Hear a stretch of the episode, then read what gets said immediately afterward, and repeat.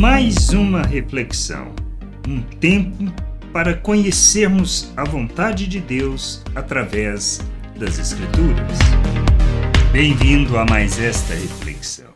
Como nós precisamos aprender sobre como viver o reino de Deus, como andar na vontade de Deus, como sermos instrumento de Deus neste mundo, e que a gente precisa de fato é aprender a viver e a fazer diante de nosso Deus pedidos simples que traduzam um coração que revela um compromisso com o reino e que não está envolvido e nem comprometido com este mundo.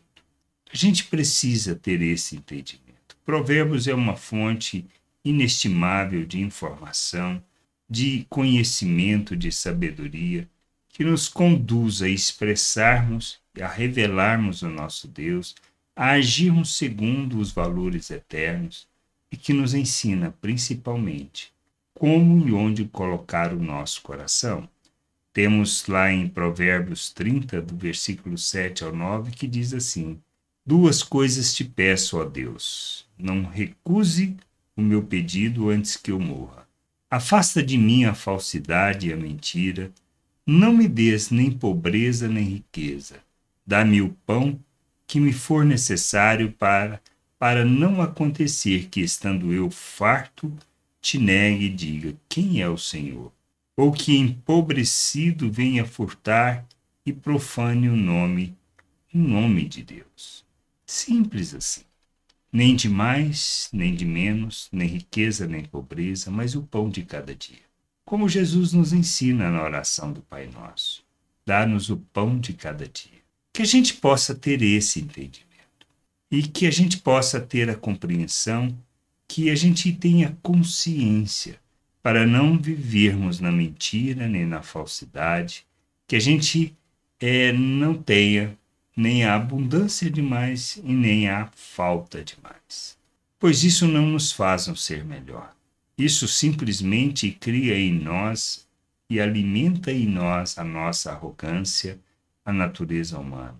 A gente precisa viver segundo o coração de Deus. Nós precisamos focar no que é importante, no que faz a diferença, no que glorifica o Senhor. Mas para isso a gente precisa ter consciência de quem somos. Porque se não entendermos quem nós somos, nós não caminharemos na direção que o Senhor nos chama. E nem a fazermos orações e pedidos como este, pedido simples que traduz um coração que está de fato comprometido com Deus, que entende a vontade, o querer do Pai. A gente precisa ter esse entendimento, porque se entendermos quem nós somos em Deus e o propósito de nossas vidas neste mundo, nós iremos caminhar na direção que traduza o processo de santificação não para alcançarmos. Não se trata de alcançarmos algo, mas se trata de revelarmos quem nós somos, honrarmos as pessoas, respeitarmos, manifestarmos a sabedoria do alto nas nossas relações. É o que a gente precisa. Precisa para que a gente cresça, para que a gente amadureça, para que a gente revele Deus ao mundo abandonando a maneira de pensar do mundo, santificando o nosso proceder e sendo instrumento e expressão da justiça, da graça de Deus, da misericórdia de Deus neste mundo, para com todas as pessoas. Que a gente tenha esse entendimento, que a gente amadureça, que a gente possa nos despir da natureza humana e nos revestirmos de Cristo, de maneira que agindo no mundo a gente sempre, sempre revele o reino de Deus sempre revele a glória de Deus, sempre exalte o seu nome. Que a gente possa caminhar nesta direção, na direção do amadurecimento, da santificação, para que o nome do Senhor seja glorificado, para que a terra possa estar cheia da glória do Senhor por causa de seus filhos.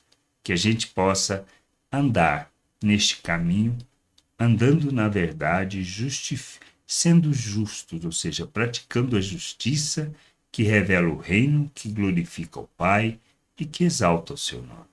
Graça e paz sobre a tua vida. Amém. Gostou da reflexão? Compartilhe Não deixe de ler as Escrituras.